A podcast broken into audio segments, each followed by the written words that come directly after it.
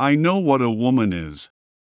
Whether it be the educational system, the right of feminists to not be feminine, the desire of some to combat violence against women by not identifying as a woman, or just the desire of liberals to be freed of the constraints of dictionary definitions, there is a number of persons unable to identify what a woman is, at least in the West. The vast majority of people, especially those not victimized by Western culture, think the problem manufactured, hilarious, or pitiful. Regardless, here liberals are taken at their word. In our experience, liberals hate one book above all others the dictionary.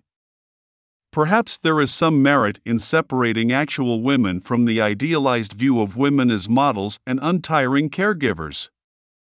But even the most stereotyped abstraction contains a kernel of truth, or the stereotype would be meaningless. Women represent the epitome of beauty. Nothing exceeds the beauty of women.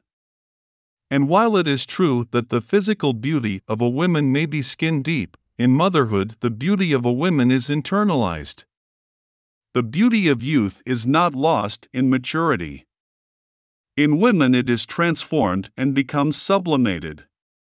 Thus, we do not find what a woman is in her body, nor even in her biological capacity to give birth. Her biological essence may be visible in her chromosomes, but the nature of a woman is found in her womanhood, in the commonality of all mothers.